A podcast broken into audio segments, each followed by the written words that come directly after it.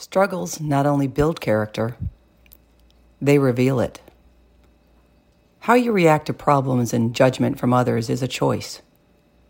You can choose to be a victim and react with hurt, pain, and anger, to defend yourself or make them look bad.